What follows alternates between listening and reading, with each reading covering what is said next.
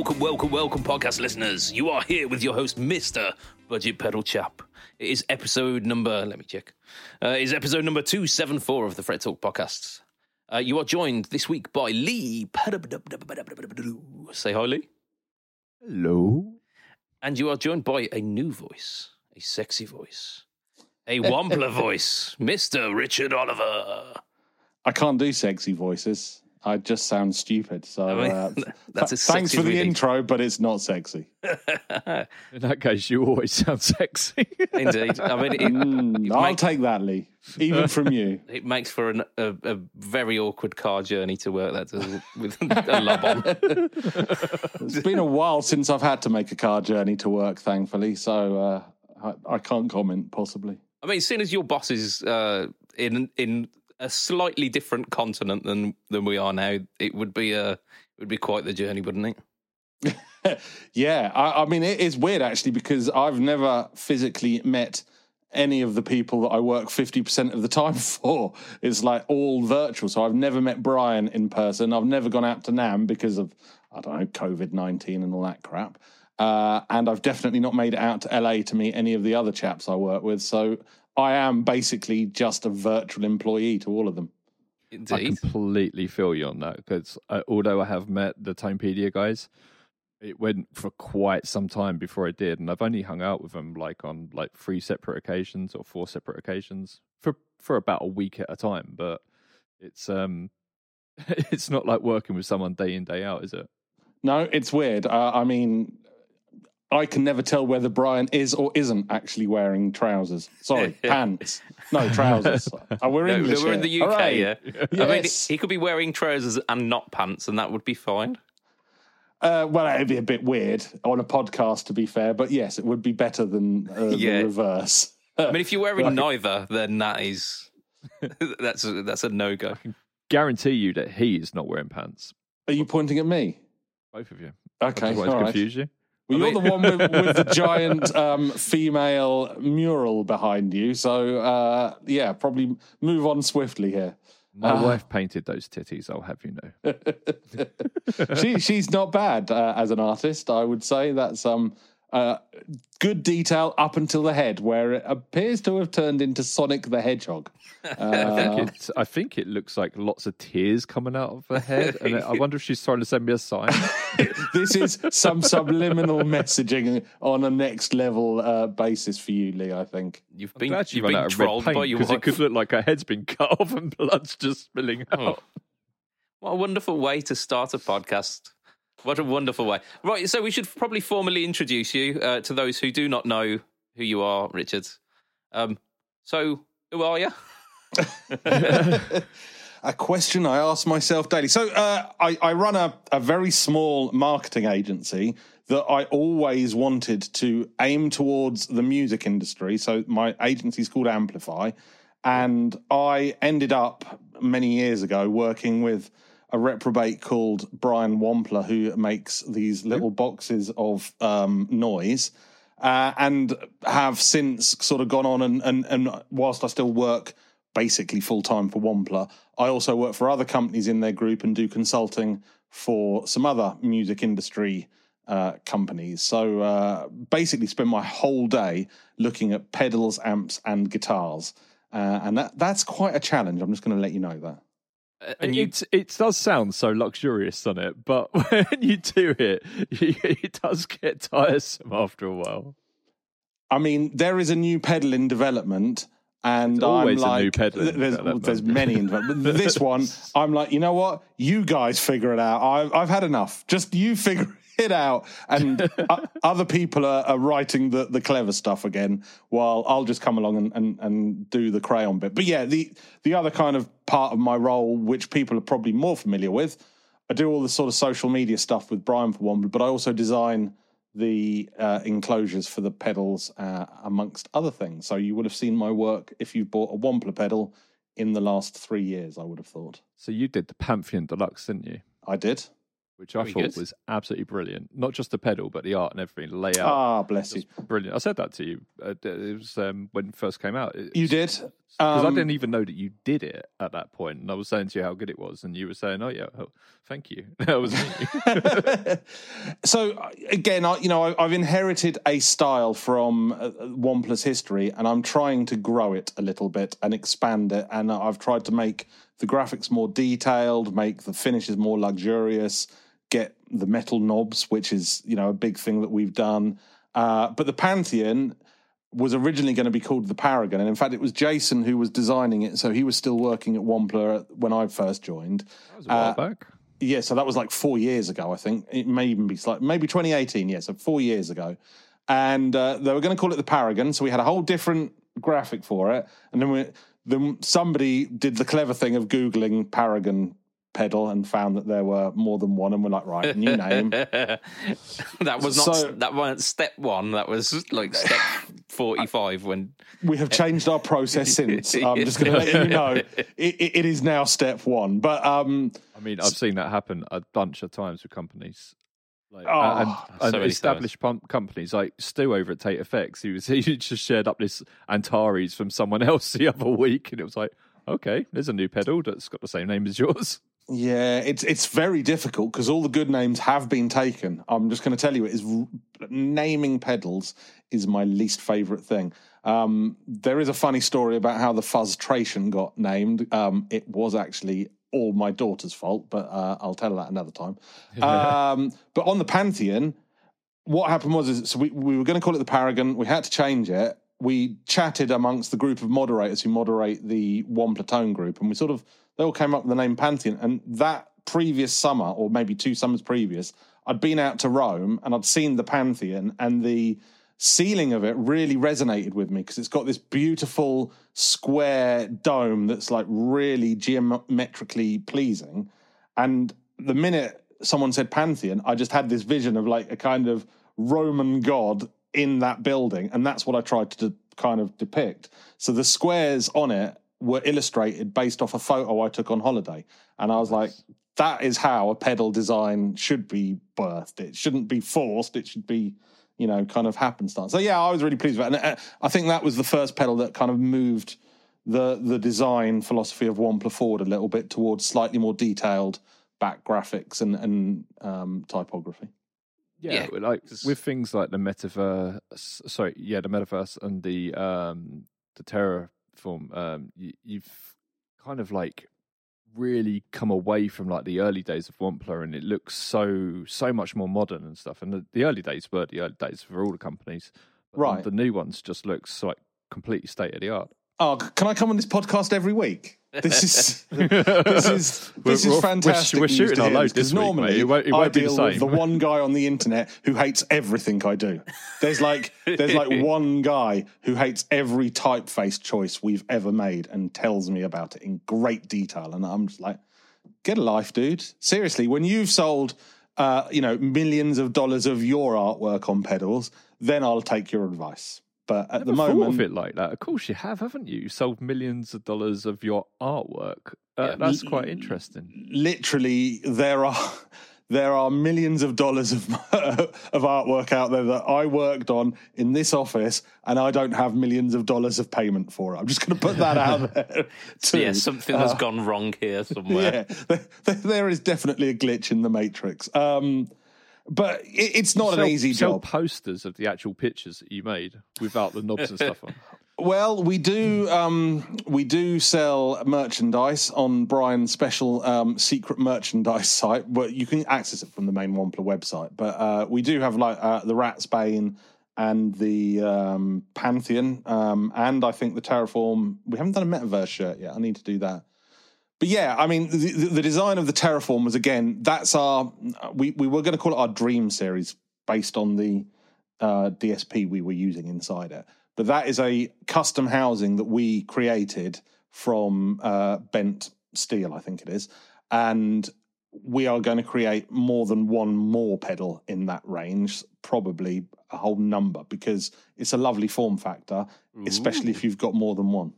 I mean, I think that's what everyone's expecting, because like you've at least got to put out a reverb, and it's... maybe no comment, because then you're like you've at least done the trifecta. Then, yeah, the strifecta of Wampler.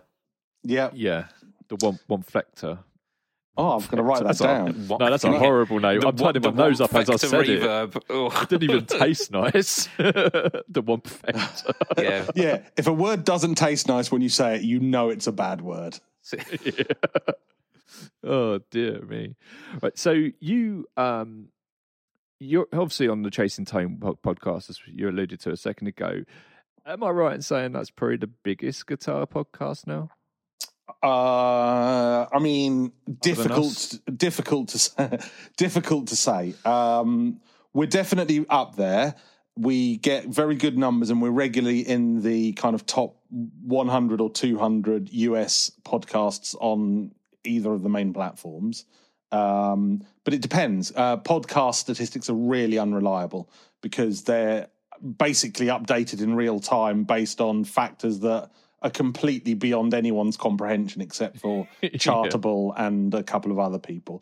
We get a very solid listener base every week.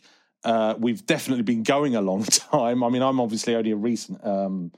I'd say addition, but maybe some people might say subtraction to the show. But you add weight to it in some way, shape, or form. I think some of the other there is what's the one? There is one that sometimes is above us. I forget the guy's name. Tarnut. That's the one. And it's a very nonchalant. Yeah, we had Joe on a couple of weeks ago, actually. Honestly, I really struggle to Joe Rogan, something like that. I don't know. But also, you've got other shows that aren't focused on. It's difficult in terms of guitar gear. We've definitely got one of the biggest followings, but I wouldn't like to speculate on the fact that we're the best. Because let me just get my pen. How do you do that? Just going to take some notes here. I mean, what you have to do is you have to invite other podcast hosts off of other podcasts onto yours, and then hopefully talk about your podcast when they go back onto theirs. I mean, that would be nice. I mean, that's what happens. I am definitely going to mention this show in about an hour when I record the Chasing Tone podcast, so you're definitely going to get some love. I'll give you that much. Some sort of attention anyway. You never guess what I just had to fucking do. That's what he says. Yeah, this guy from the Midlands, not north. Definitely not north. Scurrilous untruths have been spoken on this podcast, I'm led to believe. Yeah. Indeed. Yeah, we're debunking the myth that Lee's right about anything. So look, I haven't seen too much. I've looked for it, but I haven't been able to see too much about the SLO, and I want you to tell me about it. So you work with Soldano occasionally, yeah? So don't you? Yes. Again, I'll just dial back a little bit. So there is a company called Booty Camps Distribution that owns a number of brands in the music industry, big brands like Friedman and OnePlus. So that's who I do a lot of work for. And they also own Soldano. So we designed the Soldano website. We also worked a little bit on the packaging and sort of manuals for the pedal. But actually, the pedal design, Mike sort of mentions it on the video, it's been looked at for a long time and has been through about 12 different iterations, I think. Yeah. So that pedal is a big piece of work. And it is definitely, I can't say too much, but there are very, very clear similarities between the circuitry in that and in the miniature SLO mini amp that came out. Oh, cool! That was a question that I saw posted around. Like people were asking. Yeah, it was asked on my my Instagram actually when I posted about it. It's not identical, I don't believe, but it has a family ancestry that is very very inbred. Yeah.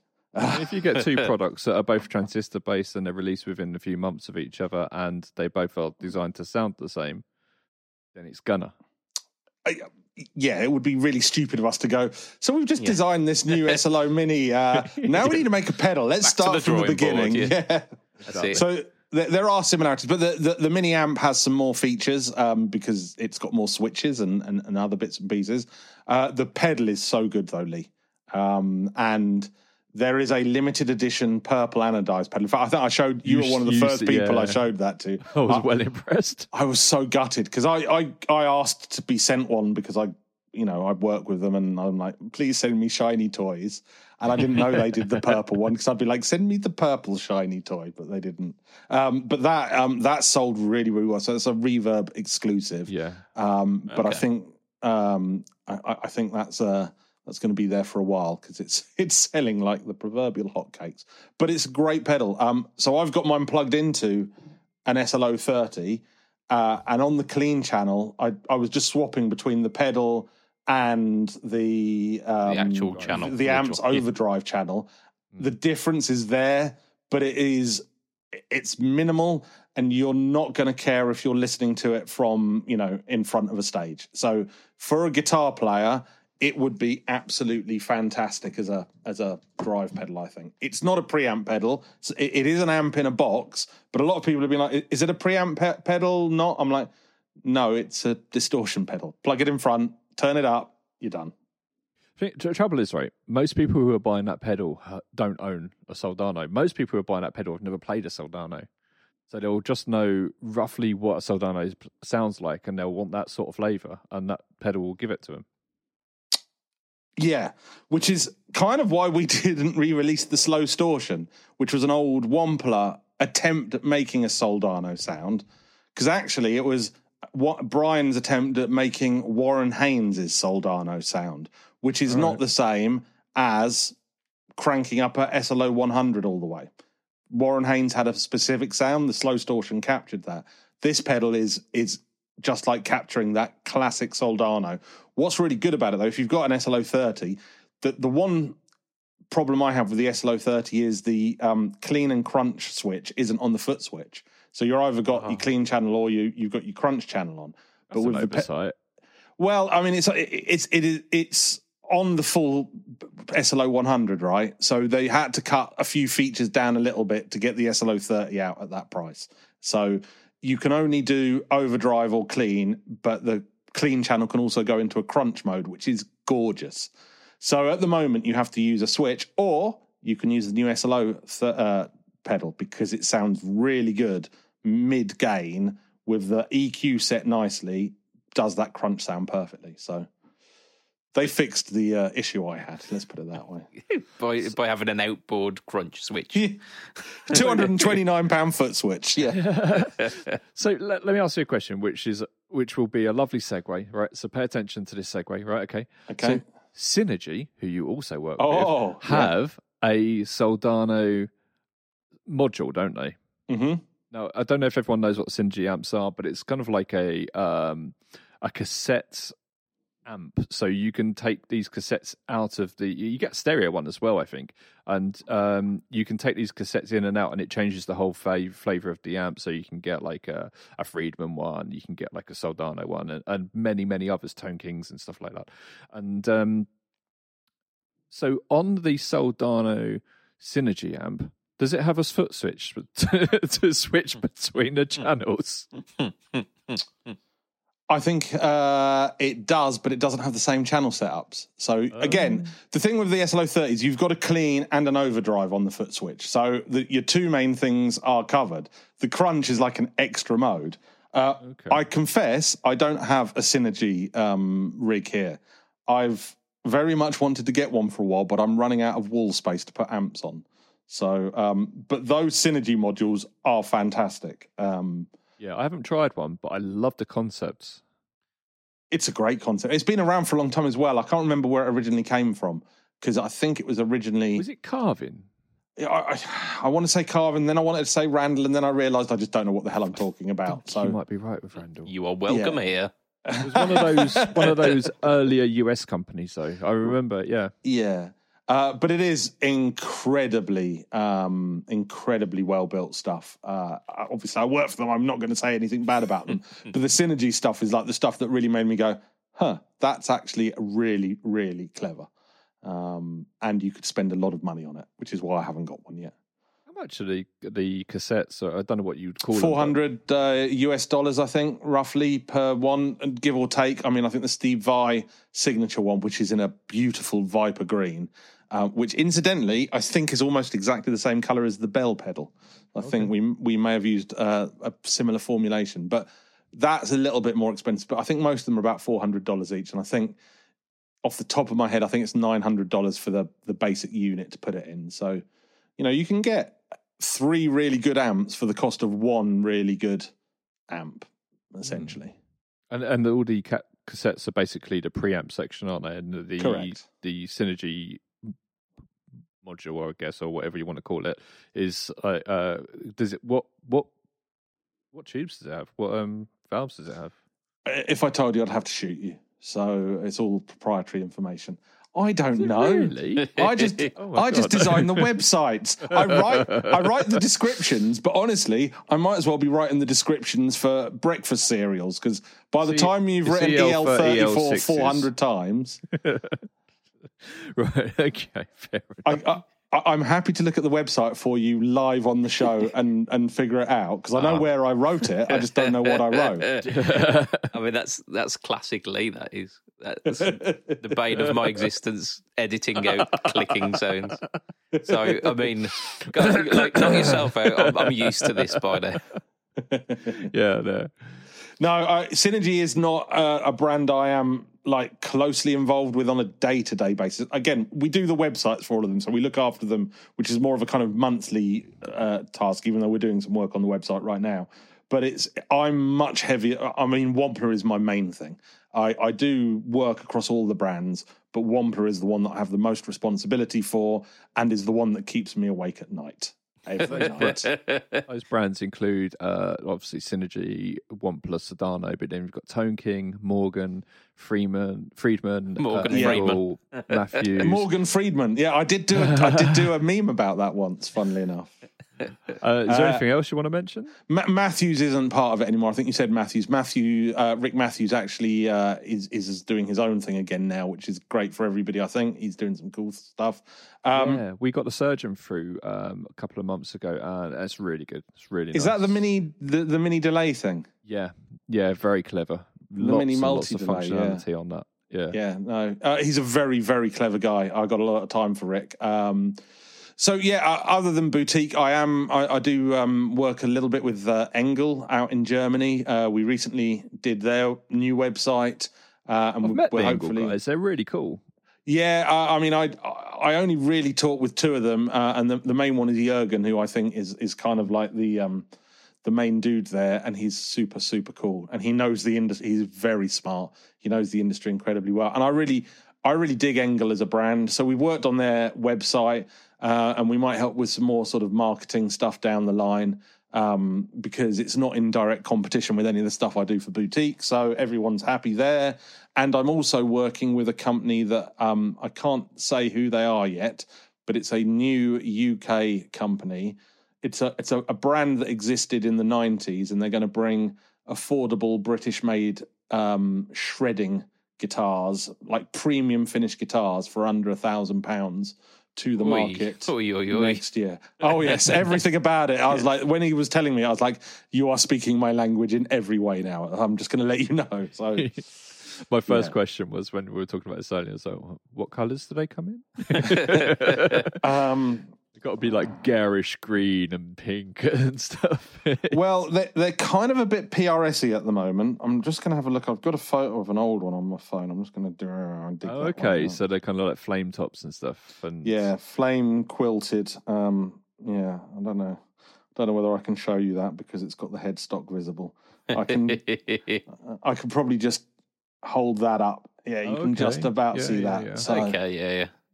So we're talking PRS type quilted, but they're going to do all kinds of stuff. But the thing about it is they've got the Made in Britain stamp, the factories in Britain, all of the stuff. We're going to try and source everything we can from Britain, because we just don't have enough representation in the guitar world, I don't think, and certainly not at this level. So I think it's going to be a very exciting time. I mean, who would you say is the biggest British guitar maker at the moment. Well, I mean, Gordon Smith is going to be the number one kind of retail brand that anyone would associate with Britain. But then you've got some of the, like, obviously as well, you've got, is it, what's the one that make the Ed Sheeran guitar? I think they're Irish, but I think they might be Northern Irish. Is it Lowther? I don't know. Oh, I forget. Okay, yeah. But they're certainly an English or British company. And then you've got some of the like incredible craftsmen like Seth Baccus, who makes absolutely amazing, like proper. Seth Baccus British? I believe so. Honestly, thought he was American. No, I think he's British. I'm pretty sure the guitars are all made over here, and I'm pretty sure he's British. I've only spoken to him online, so he could be hiding an Arkansas accent for all I know, but pretty sure he's British. I mean, that's a British name, isn't it? Seth Baccus. Doesn't get more British than that. I mean, there's a lot of overlap with the British names and American names. I wouldn't be doing our Josh any favours if I didn't mention Chapman, of course, because he loves Chapman. And obviously Chapman. I really like. I went to Anderton's a few months back, and they had a couple of Chapmans in really nice sparkle hanging up, and they were beautiful. They're really well made guitars. I've not played this. I've said this before. I've not played any that I've liked. I've played a few of them because I was really on the hype train when they were first going on about them, and everyone got to go in and design them. And I was like, oh yeah, went to Anderton's to try them, and they played like pigs, and I was very upset with them. But apparently they've got a lot better since. So my experience with them isn't so great. But our Josh, who's one of the presenters here, he's got a couple, and he loves them. Absolutely loves them. Yeah, and like in defence of Josh's Chapman's as well, I've actually tried those. I tried his beer baritone as well, and baritone is definitely not a flavour which I go for very often. But it was a decent instrument, so I enjoyed it. I had one of the very very first run ML ones, and that was a pile of Chinese firewood.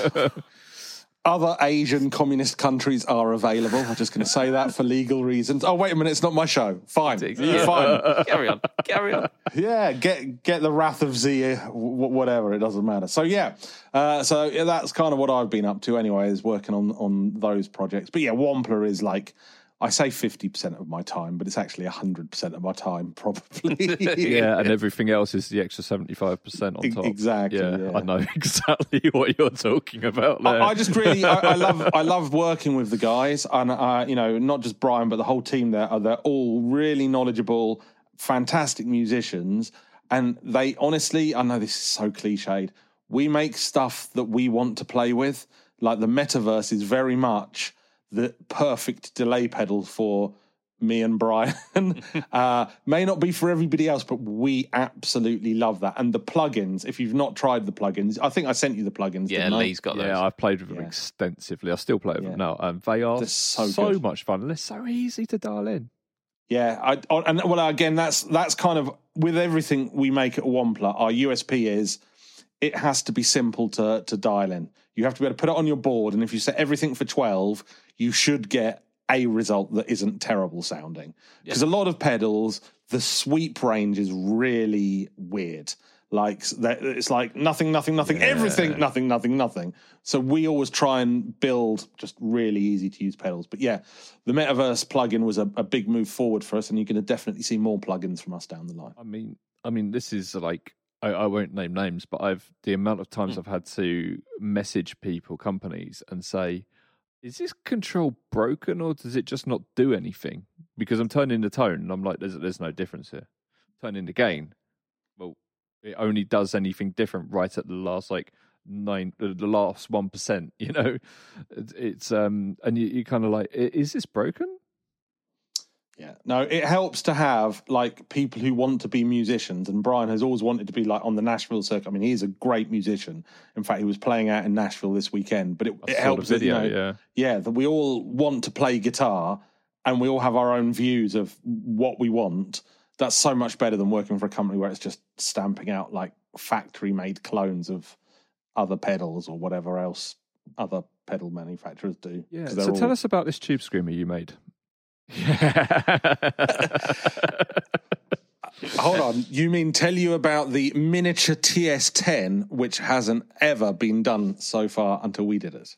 Yes. You put a different number on it. Well done. Do I now need to tell you that the difference between a TS10 and a TS9 is one resistor or a TS8? It's one. It's yeah. I've actually got a TS10. I do really like it, and I don't normally like tube screamers. So I do understand where you're going with that. So the thing about the Moxie, though, is it is all about those two extra switches on it, the voice and the fat switch, because one just completely raises the EQ of the dropped levels on a tube screamer, so it's almost flat, and suddenly you haven't got that mid hump that you get with a tube screamer.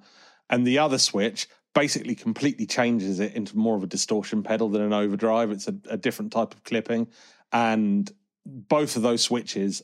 it's three pedals in one. It really is, probably more, but it's certainly three very distinct pedals with those switches, I think. Yeah, I really like what you did with the Ratsbane, actually. It was a similar sort of thing with the switching, and I liked it. Yeah, I mean, initially we had a concept of three pedals that were tributes to classic circuits with Brian's twist on them. So we were going to do a rat, a tube screamer, and a fuzz face. And we were going to release them right before JHS released the 3 series, and then we thought... of course they fucking did. Yeah, I remember you saying that, actually. I remember the conversation. Yeah, so we were like, damn, but actually that turned out to be a blessing in disguise, because we then thought more about them, gave them totally different looks and graphics and paints and everything, and they've been some of our best-selling pedals of all time. I mean... the Moxie and the Ratsbane. I mean, the Ratsbane is such a fantastic pedal. In fact, the reason I got involved with Wampler was I was looking for a nice Rat clone, and I ended up being directed towards a pedal that Wampler make that isn't a Rat clone. But getting the Ratsbane out was kind of like, right, that's the circle complete. I now am the master, as Darth Vader would say. I was very happy that you made the chip switchable, because I actually switched mine to the LM308, and... it's such like cork sniffing, it really is, but I did it, and I'm like, yes, mine is superior. But you are known as the king of cork sniffers. That is aren't we meant to mention this on the show?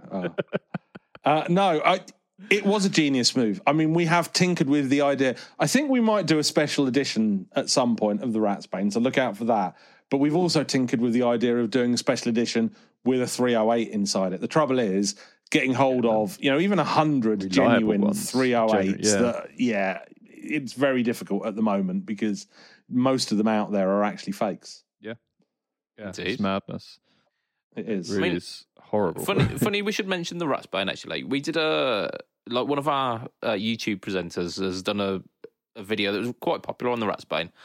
And there has been a comment that's been lingering on there for about a year now that I can't answer because I've not tried the Ratsbane. I think it was something like, can the Ratsbane do genuine Mastodon tones? So, like, if anyone would know, it would be someone working for Wampler. Yes, it would be if that person working for Wampler was familiar with Mastodon, which I'm not. Just give me a bullshit yes or no, and I'll... Yeah, definitely. Look... I mean, with the right amp and the right guitar, you'll be able to get it. I was about to say, if you got the exact same amp as the guy from Mastodon, and you got the exact same guitar, and you use the same cables and the same other pedals, and probably you might need some plastic surgery to make your fingers. And the cab. Yeah. The cab. And maybe have it on their stage. And make sure that the speakers are aged at the same age as he's. That when and there's got to be beer and urine all over them, all of that. Of course, then you might sound exactly like it.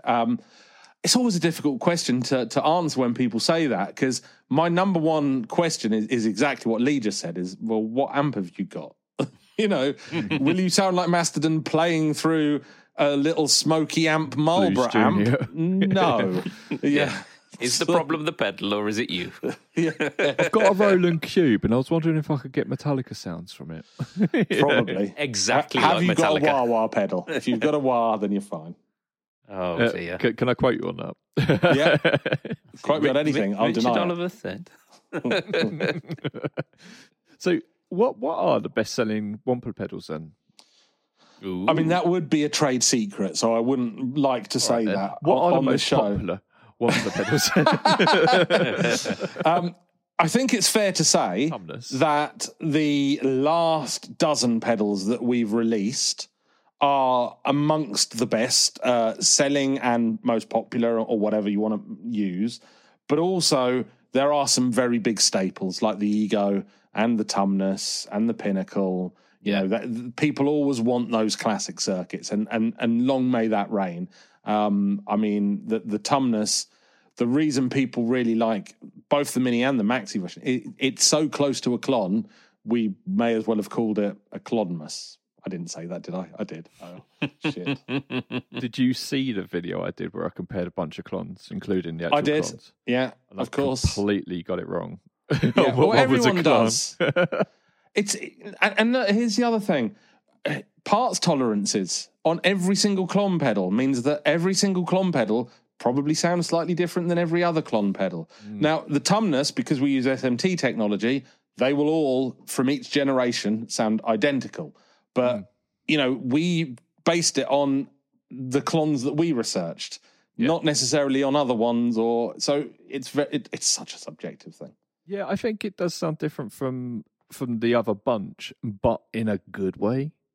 I really like it. And I always describe the Tumnus as having some sort of meaty tone that you can almost feel in your wisdom teeth. And I always say this, and I don't understand it. I don't have a better way of explaining it. But when I play it, there's something that probably just resonates with my cavities or something. I think you might need to visit a dentist, mate. Yeah. I think those pictures of mushrooms behind you may have been painted in a hallucinogenic state that you haven't yet left, because there is no way that the Tumnus resonates your feelings. And if it does, as said, you should definitely visit a dentist. No, I hear you. I really love the Mini Tumnus. The Tumnus Deluxe is perfect if you're playing in a live situation. You want to cut through the mix because you can dial the 3-band EQ to cut through more. But I just find the Mini Tumnus, but I use the one in the gearbox because the Andy Wood gearbox is a Pinnacle on one side and a Tumnus on the other side. Mm. And that's my favourite because the Tumnus has too much gain, whereas that has a little bit less sweep of the gain, so it's easier to dial in. It's such a good pedal. Does so much for everything. I mean, I use it 80% of the time for game tones now. A few years back, I popped over to Anderton's and I was doing like shootouts between different pedal types. So I was doing shootouts between different fuzzes and different 5150 sort of clones, and I had a Pinnacle there. And out of all the ones, and this was including like the bloody hell, what they called MXR. Yep. Look around at your MXR collection. There it is. Universal symbol for MXR. Yeah. MX. Right. So, including the MXR 5150 pedal and all these others. And by far and away, the Pinnacle was just... It was the Pinnacle. It was so much better than all the others. I'm not sure he'll thank me for this, but we have definitely concluded that Brian has got special hearing. He hears nuances in pedals that us mere mortals would be like, that sounds cool, whereas he'd be like, yeah, that's because I capped the 3200 kilohertz band with a flange bracketed resistor. I'm like, yeah, whatever, mate. Don't, but man, he has, he has got an ear for it, and every pedal he does surprises me. Like, so, okay. So a pedal that I can't name yet or talk about, but I am showing it to both of you now, is one of the best circuits Brian has ever made, in my opinion.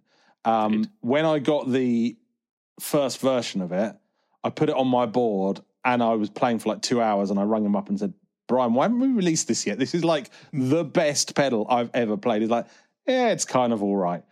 He hears things that the rest of us don't, and we've got some, you know... We will make other like modulation pedals and delay pedals and reverb pedals, but Brian's core is gain.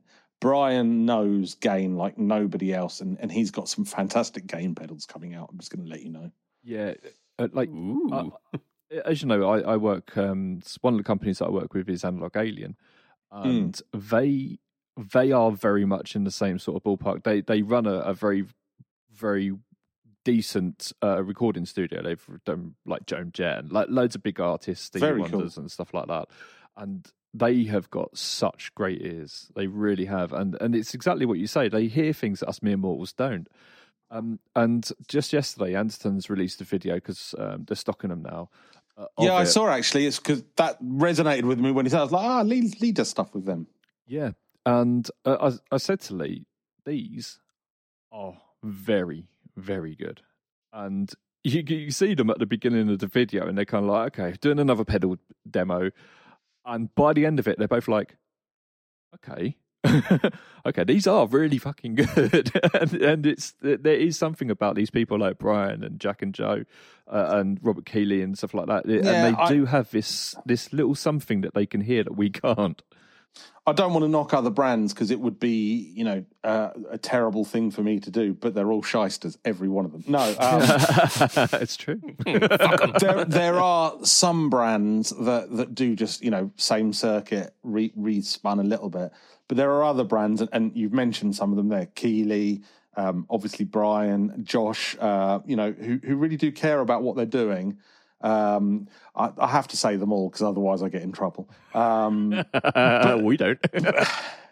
But there are others where I look at some of their pedals, I'm like, that's amazing, but I can honestly never think of a time where I'm going to use that pedal. Looking at you, Blue Box.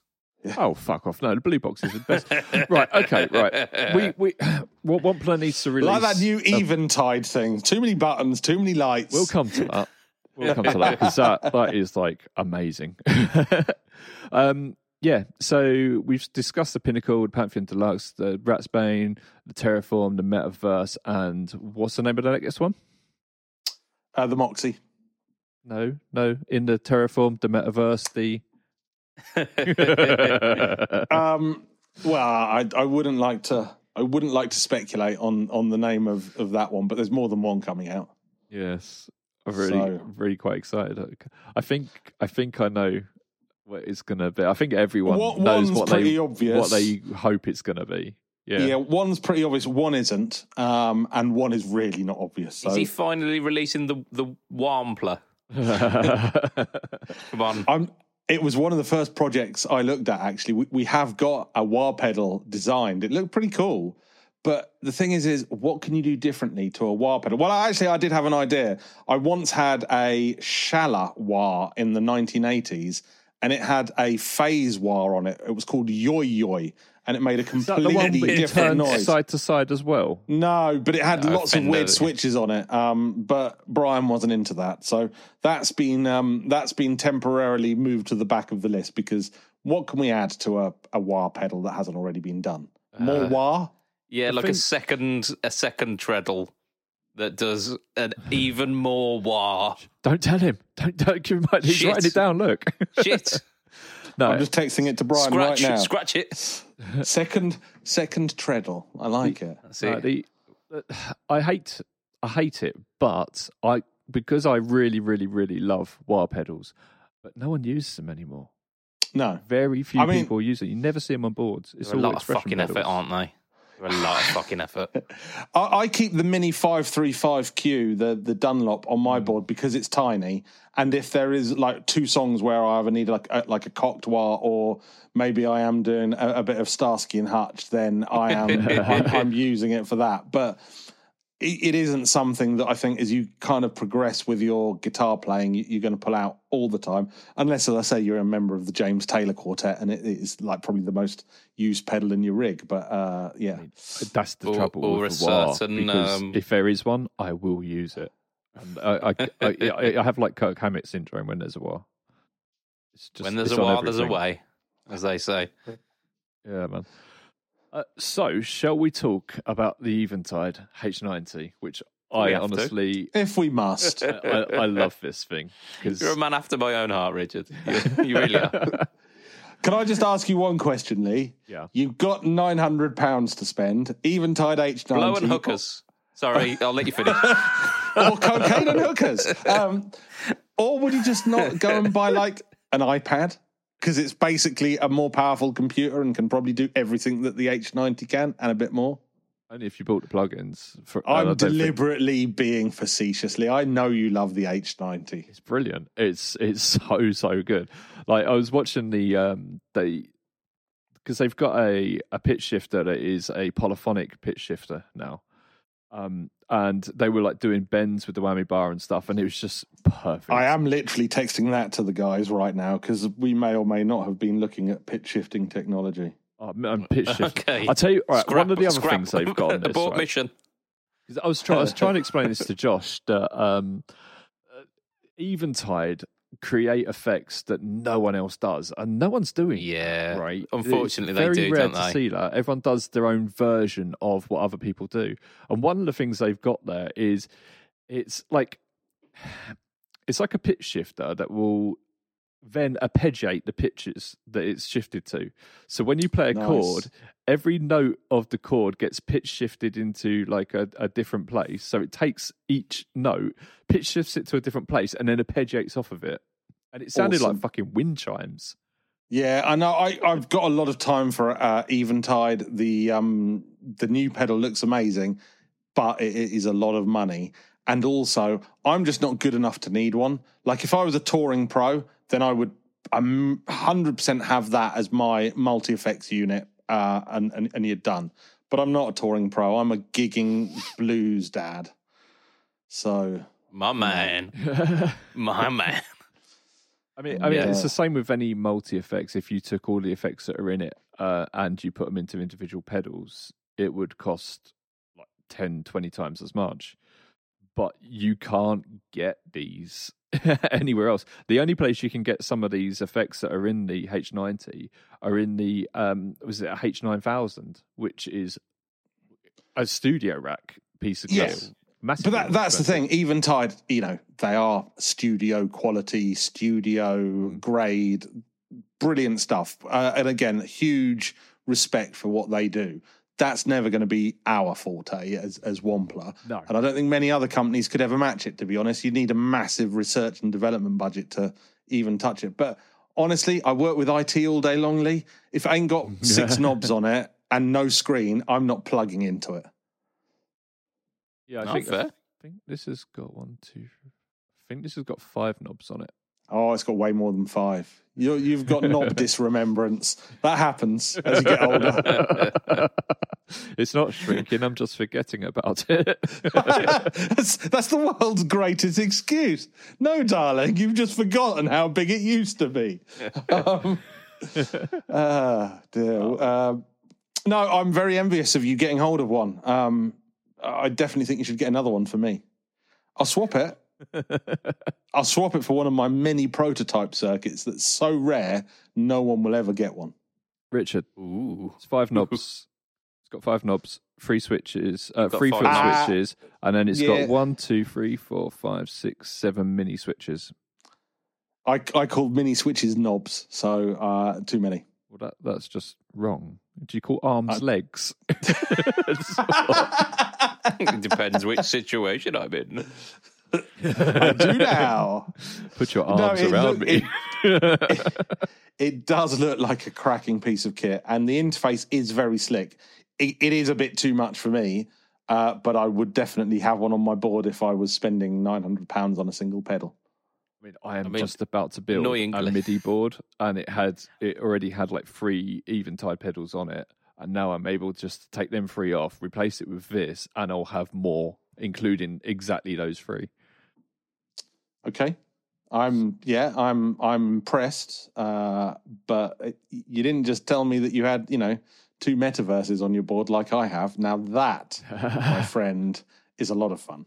This has turned into a dick swinging contest. Well, I'm going to lose that. We've already established one of us has got disremembrance. So.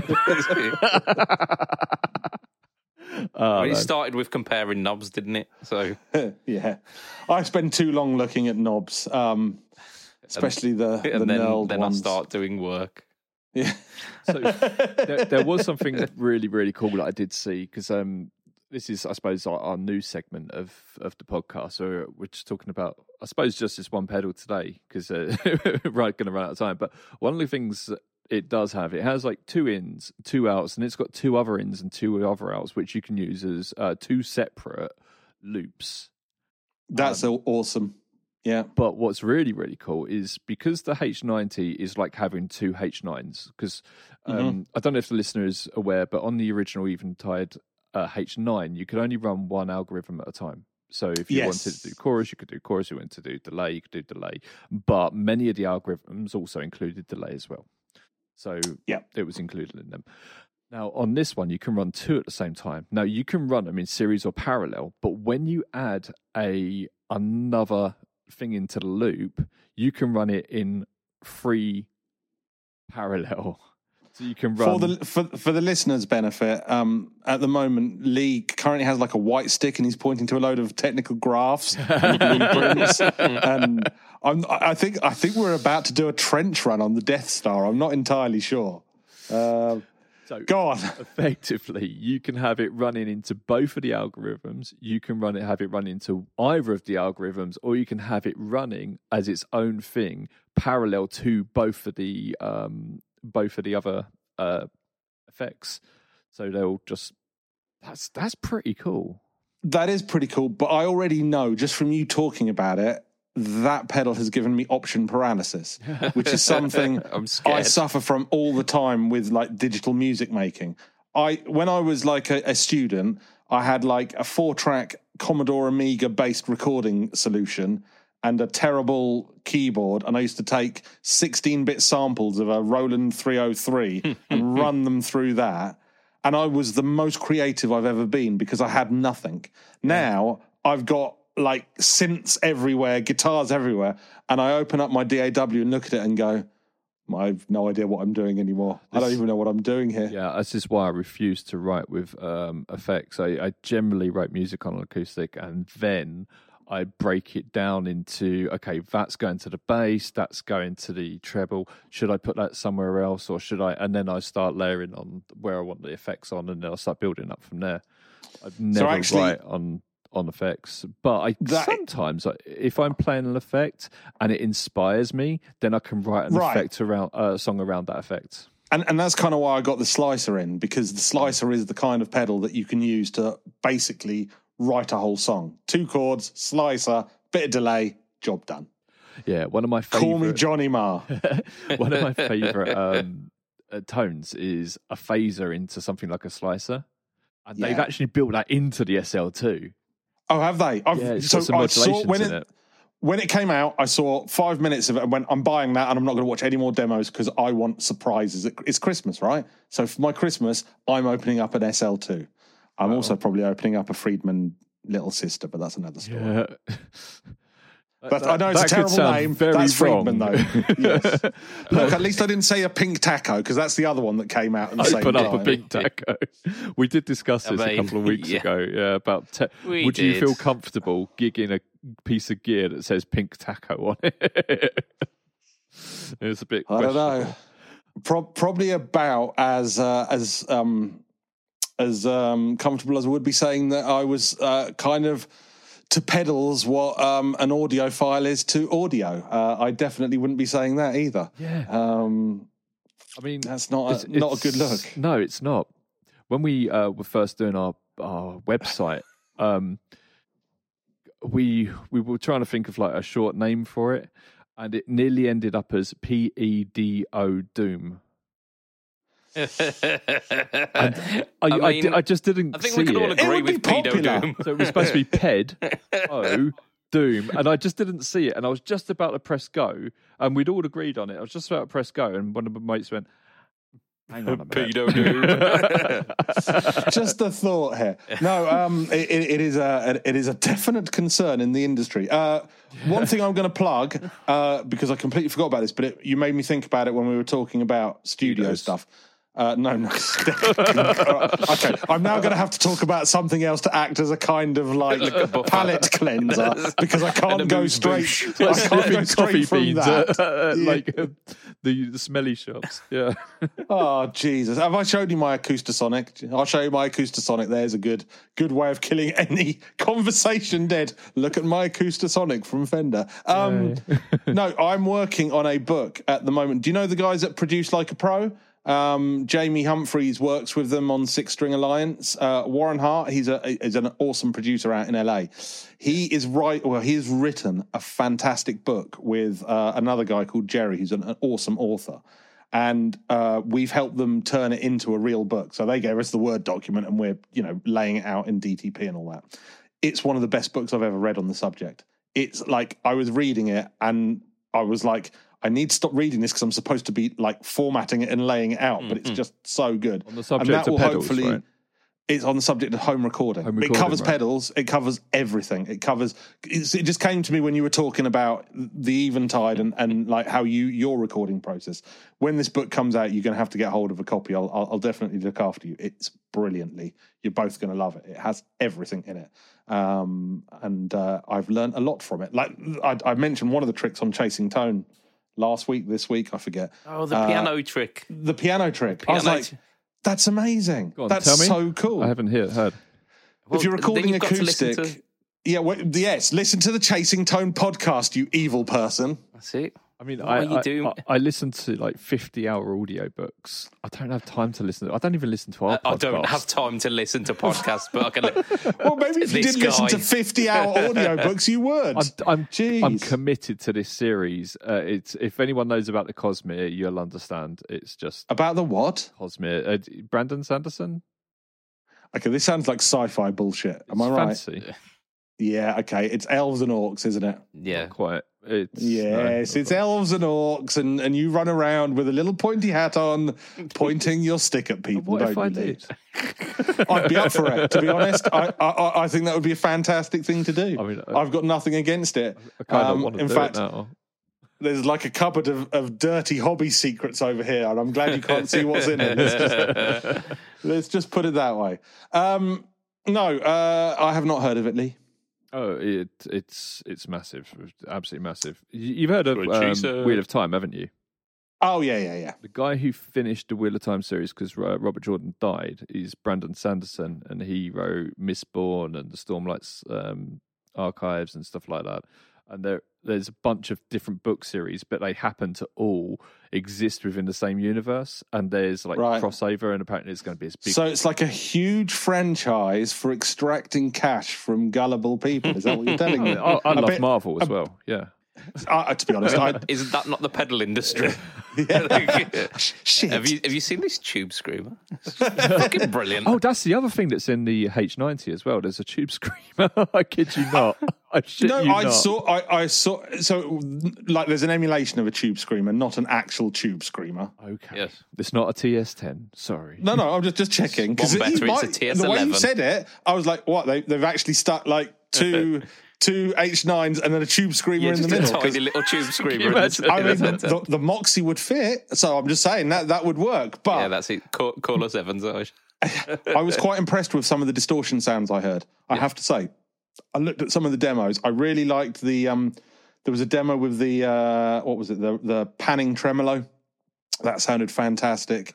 So some of their stuff is brilliant. Video, haven't you? I haven't watched that yet. Yes. Yeah, I'll probably go and watch that after we finish because it's Yeah, I'm well excited for this pedal. I really am. I think it's going to be a fantastic pedal, and I really want one. If only my good friend Lee would hook me up, then I'd be sorted. I'm joking. I've got too many pedals. I'm literally surrounded. My wife comes in here regularly and goes, fuck's sake, you've got so many pedals in here. I'm like, I know. Yeah. I mean, the DS1W and the SL2 arrived today, and I'm like, yeah, it's new pedal day. And my wife's like, when isn't it new pedal day? Like, jealous. The one thing about the SL2 that I really dig is the paint colour on it. I think it's one of the nicest paint colours Boss have ever come out with, so I can't wait to get mine. Yeah. Funnily enough, we were talking about, like, we were absolutely waxing lyrical about the change of font on it, how they've gone back to the really 80s font on it. Yeah. Yeah, that's a classy. It's move a great there. Looking pedal. I campaigned actually for Wampler to move to the Boss model, which is let's not do graphics, let's not change typefaces, let's have the same one and just do every pedal like it. But it's a longer term play, I think. As long as you don't go for the, it's a slow burn, that isn't it? All Comic Sans MS. As long as you don't go towards the Tesco Value JHS 3 Series look, then I'm fine.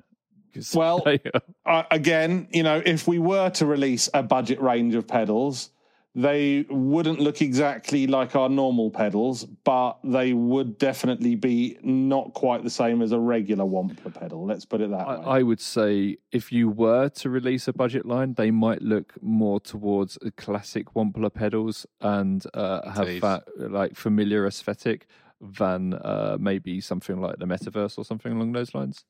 I think that's a really good shout, Lee. It's almost as if you can visualize these pedals somehow. As if, like, maybe I'm holding them up. That's it. Guys, I'm going to have to call time, I'm afraid, because I've got to go and record, I don't know, some other podcast, Chasing Something or Other.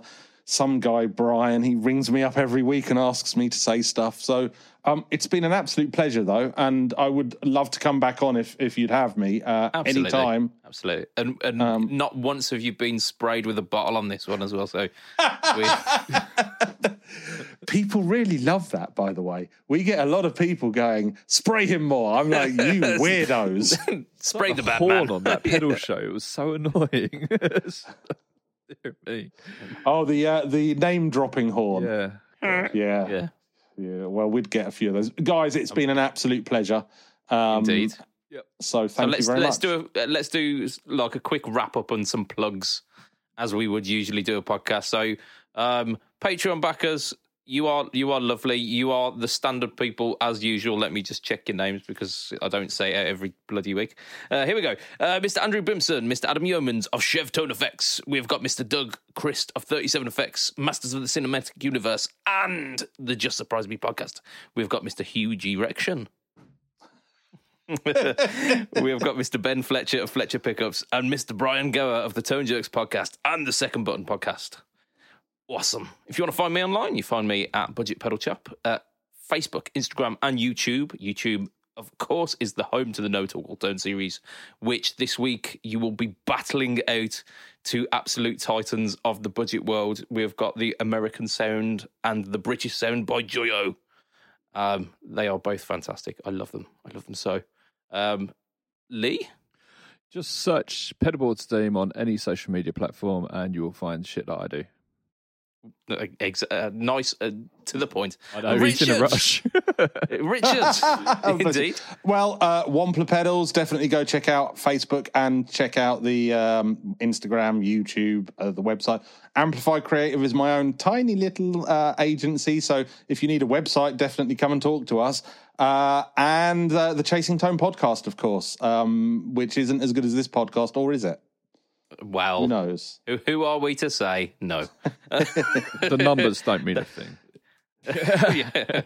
Yeah. I mean, both of our listeners really enjoy what we put out every week. We got twice as many as us.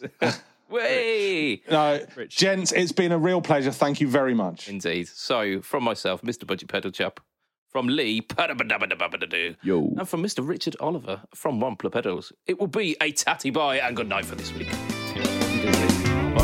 Bye-bye.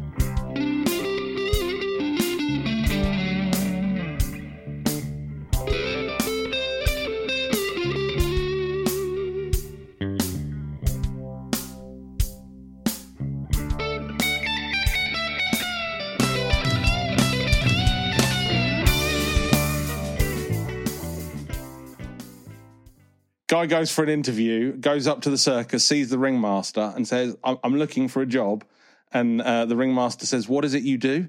He says, I do impersonations of birds. And the ringmaster says, sorry, we've already got someone who does impressions. And the bloke said, oh, that's a shame, and flew off. So there we go.